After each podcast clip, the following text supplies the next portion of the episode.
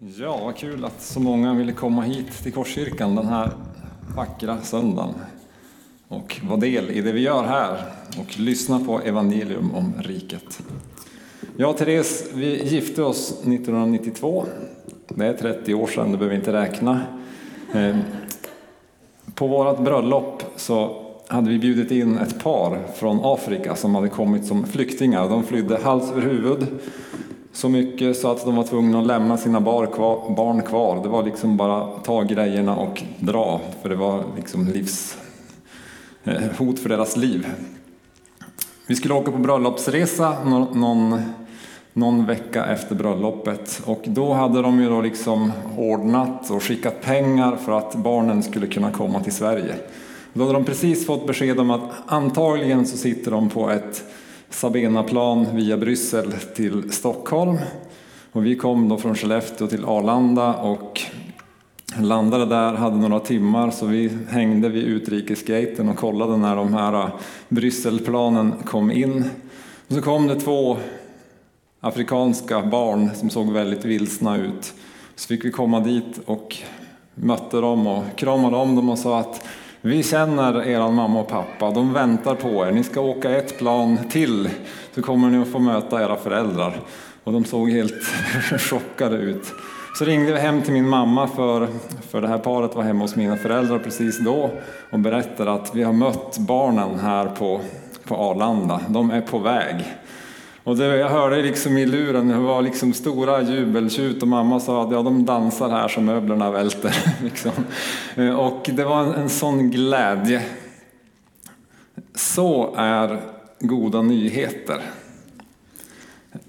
Om vi spolar fram bara ett halvår så åkte Therese min svåger, min pastor, min bror, min mamma, min pappa, mina svärföräldrar och Therese andra syrra på en bussresa till Kolahalvön mitt i vintern. Och tio timmar efter beräknad ankomsttid så ringde de från Ryssland på en knastrig linje till mig och sa Var är de? De borde ha kommit fram och vi har inte fått någon kontakt och jag hade inte hört något. Och då var det liksom eh, rullgardinen ner Alltså, ny fru, min nya fru, min enda fru.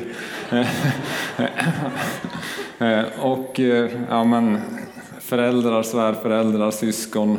Eh, alla var ju med på den där bussresan. Så att, ni kan tänka alla de tankarna som jag tänkte. Och det dröjde till nästa dag och lite, lite till. Ett och ett halvt dygn ungefär innan jag fick beskedet. Nu har de kommit fram. Och det var ju då ett, ja, de hade kört in i en snöstorm och kört sönder något under bussen och ja, det var en lång story. Men, men de kom fram och det var ju också otroligt goda nyheter för mig. Jag kände liksom bara hur all den här oron bara förstås rann av direkt. De är, de är trygga. Så goda nyheter, det är ju, de är godast när man verkligen väntar på dem och när man behöver dem, eller hur? Jag hoppas på nästa torsdag när jag vaknar på efter eh, operation på kirurgen att de säger nu är allt klart, nu är du frisk, nu behöver du ingen mer operation. Jag har varit igenom en serie operationer som ska fixa en grej i rumpan om ni undrar. Eh, och då hoppas jag att få höra det, för det skulle vara fantastiskt goda nyheter. Allt är inte glädje. Vi är superglada över vad Gud gör i församlingen här. Jessica satte ord på det på förra veckan i sin predikan. Lyssna gärna på den. Men allt är inte glatt här i världen just nu. Det är helvetesrubriker varje dag om vad som sker i Ukraina. Det, är, det handlar om eh, ekonomi, om matleveranser och allt sånt här som kan skapa väldigt mycket oro och till och med ångest i oss och kommer att påverka oss på olika sätt. Och mot den bakgrunden så vill jag prata om goda nyheter. Och då ska vi läsa först här från Matteus kapitel 4 och vers 23. Det är dagens text. Jesus vandrade omkring i hela Galileen och undervisade i deras synagogor och predikade evangeliet om riket och botade alla slags sjukdomar och krämpor bland folket. Ryktet om honom gick ut över hela Syrien och man förde till honom alla som led av olika slags sjukdomar och plågor, besatta, månadssjuka och lama och han botade dem. Och mycket folk följde honom från Galileen och Dekapolis, från Jerusalem och Judeen och från andra sidan Jordan. Herre, jag ber att du ska tala till oss idag genom ditt ord. Visa oss de goda nyheterna. Det ber jag om i Jesu namn. Amen. När Jesus kommer här i Judeen och predikar evangeliet om riket och botar alla slags sjukdomar och krämpor så är det här goda nyheter för folket. Evangelium betyder goda nyheter. Och varför är det det? Jo, för att folket hade väntat på Messias. Det var inte så att Jesus bara dök upp helt så här, utan det var mot en bakgrund av flera hundra års väntan på Messias som skulle komma. Folket hade väntat på sin kung och sin Gud som skulle träda fram och ta Davids tron i besittning. I Jesaja kapitel 9, vers 6-7 så läser vi, det här brukar man läsa till jul, men vi läser det ändå. Här nu. Ty ett barn blir oss fött, en son blir oss given, på hans axlar vilar herradömet och hans namn är under, rådgivare, mäktig Gud, evig fader, fridsförste. Så ska herradömet bli stort och friden utan slut över Davids tron och hans kungarike. Det här är en av alla de profetior som talar om Messias som skulle komma. Att Gud skulle komma och inta sin plats i folket och bli fridens kung. Problemet vid den här tiden var att så Guds profeter hade tystnat. Under flera hundra år så har ingen profet klivit fram och talat ord från Gud när Jesus kommer fram. Man hade till och med satt ett ord på det som man kallar för batkoll, som, som betyder ungefär ekot av Guds röst. Alltså det enda man hörde var ekot av att Gud hade talat det man såg i skrifterna så här, men ingen Guds närvaro, ingenting av Gud var synligt bland, bland folket. Och frågan som man ställde var, har Gud lämnat för att aldrig komma tillbaks? Var är han? Och då kommer Jesus och predikar med auktoritet. Han botar sjuka och folket fattar äntligen, äntligen har han kommit, han som vi har väntat på. Det är ungefär som att få det här telefonbeskedet. De har kommit. Eller när jag fick beskedet, ja men de har kommit fram. Jesus kom. Messias kom och folket fattade att nu är han här. Jesaja hade också sagt i kapitel 35, vers 5-6 så här om Messias. Då ska de blindas ögon öppnas och de dövas öron upplåtas. Den lame ska hoppa som en hjort, den stummes tunga ska jubla. Alltså tecken på Guds rikes ankomst, att Gud skulle komma. Det var de här miraklen. Att blinda får sin syn, att stumma människor talar, att döva öron öppnas. Det hade Jesaja också profeterat om.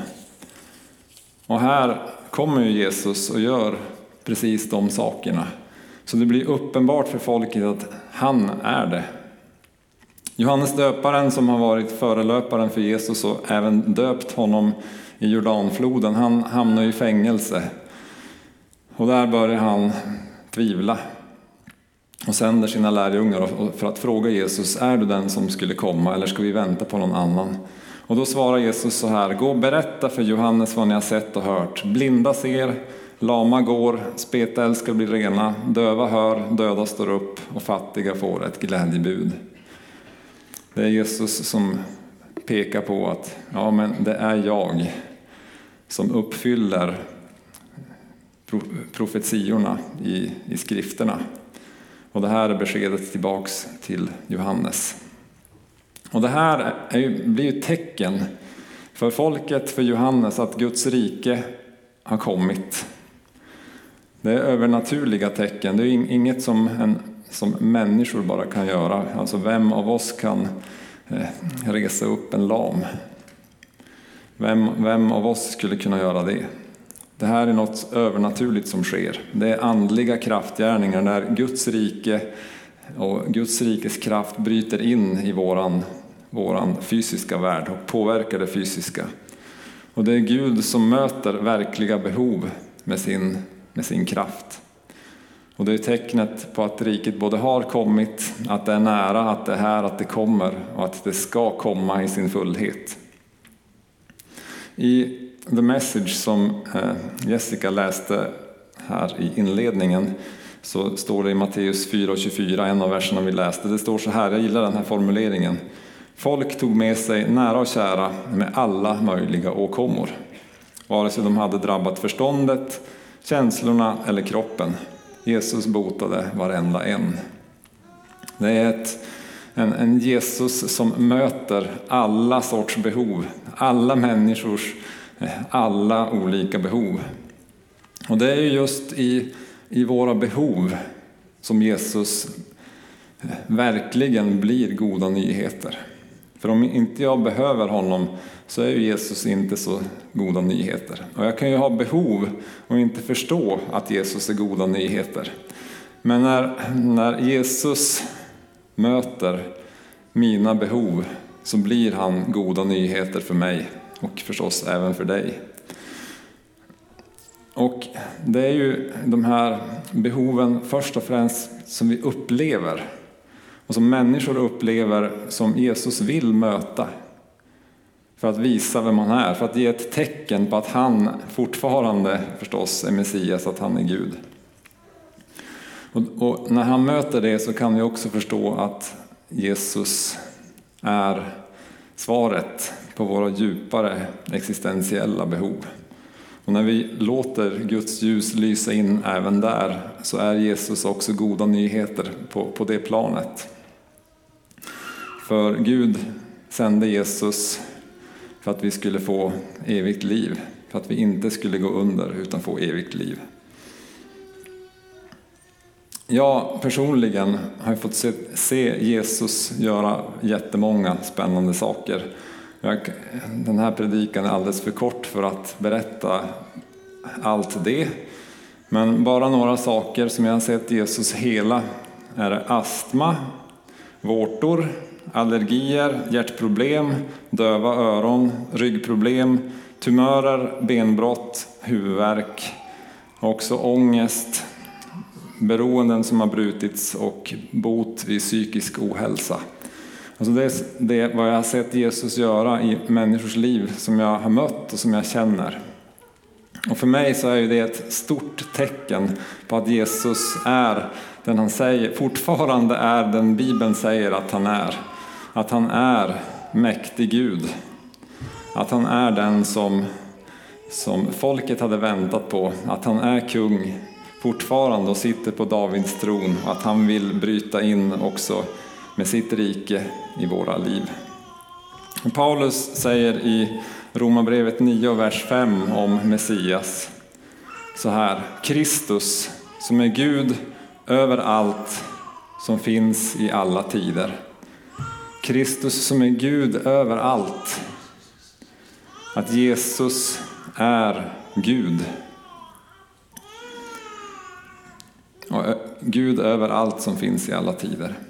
Och det innebär att Jesus är Gud nu, att vi kan förvänta oss att hans rike fortfarande är goda nyheter där det får komma, komma till. Och eh, att när vi ger Jesus plats, när Jesus får bli närvarande genom sin ande, så kan vi förvänta oss att de här tecknen på Guds rike också får vara närvarande och kan bli synliga. Tanken på att Guds rike är här redan nu men ännu inte i sin fullhet behöver vi ha med oss. För vi, vi får inte allt på en gång. Alltså samtidigt som jag vet att Gud har helat mig på olika saker så är jag inte fullständigt helad. Och det, den spänningen lever jag i och jättemånga andra i, att vi har sett Gud visa sig. Vi har sett Jesus göra saker. Vi har sett tecknen på att Guds rike är verkligt. Men vi väntar fortfarande på att få se allt i sin fullhet. Och i den, den här spänningen tror jag att vi får leva med så länge vi, vi är här i väntan på att Jesus kommer tillbaks med rikets fullhet en dag.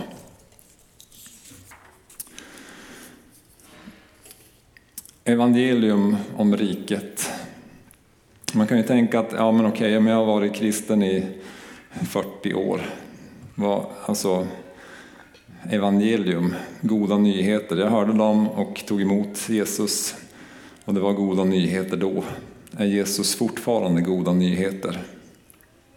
Jag skulle vilja säga att Jesus alltid är goda nyheter.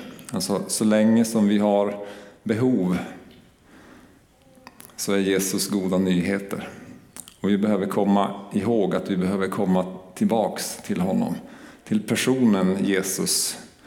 Jesus som sitter på, på tronen. Vi har en kurs här nu som heter Gå med Jesus där vi tränar på att vara, eh, leva missionella liv och dela med oss av Jesus till andra. Och nu i onsdags så eh, presenterades ett nytt sätt att, för mig ett nytt sätt att dela eh, berättelsen om Jesus med handens fem fingrar. Så jag tänkte ta det här till avslutning. Eh, så vi hoppas att det här går bra. Eh, för det här, det här förmedlar budskapet om Jesus. Tummen, det är tumme upp. Så Gud älskar dig. Gud hade en plan med ditt liv och när han såg dig födas så var han glad. För att Gud är en sån kärleksfull far. Det är tumme upp till dig. Gud hade också en plan för ditt liv. Han har en väg för dig. Han vill leda dig på sin goda väg genom livet. Det är pekfingret. Sen så kommer vi till långfingret och jag har lärt mina barn att man ska använda det eh, med stor försiktighet. kan man väl säga. Men, men långfingret symboliserar vårt uppror.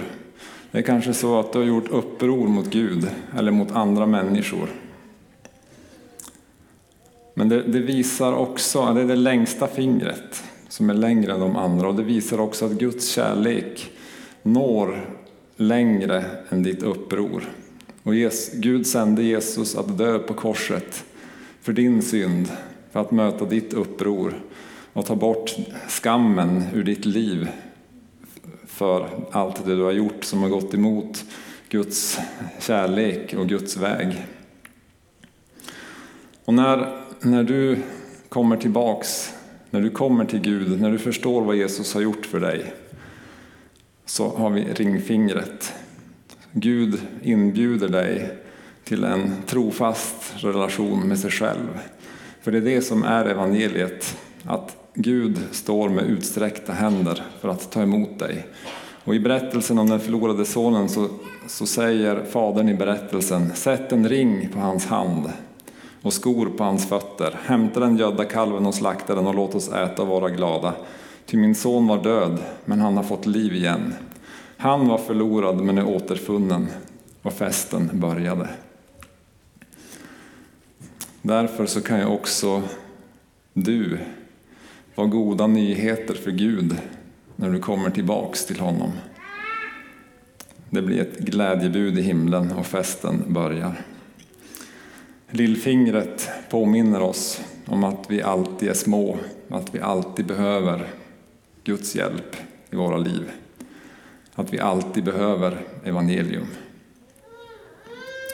Vad skulle vara goda nyheter för dig idag? Är att få höra ett tummen upp från Gud, att jag älskar dig? Är det att du behöver ett tecken på Guds rike att få se Gud göra ett under, helande, att få uppleva frihet eller svar på bön, är att syndens makt bryts i ditt liv och du får ett nytt liv genom Jesus. Eller att, är det att du får komma till Gud och ta emot en ring på ditt finger? Eller är det att du behöver se Guds storhet i ditt liv igen?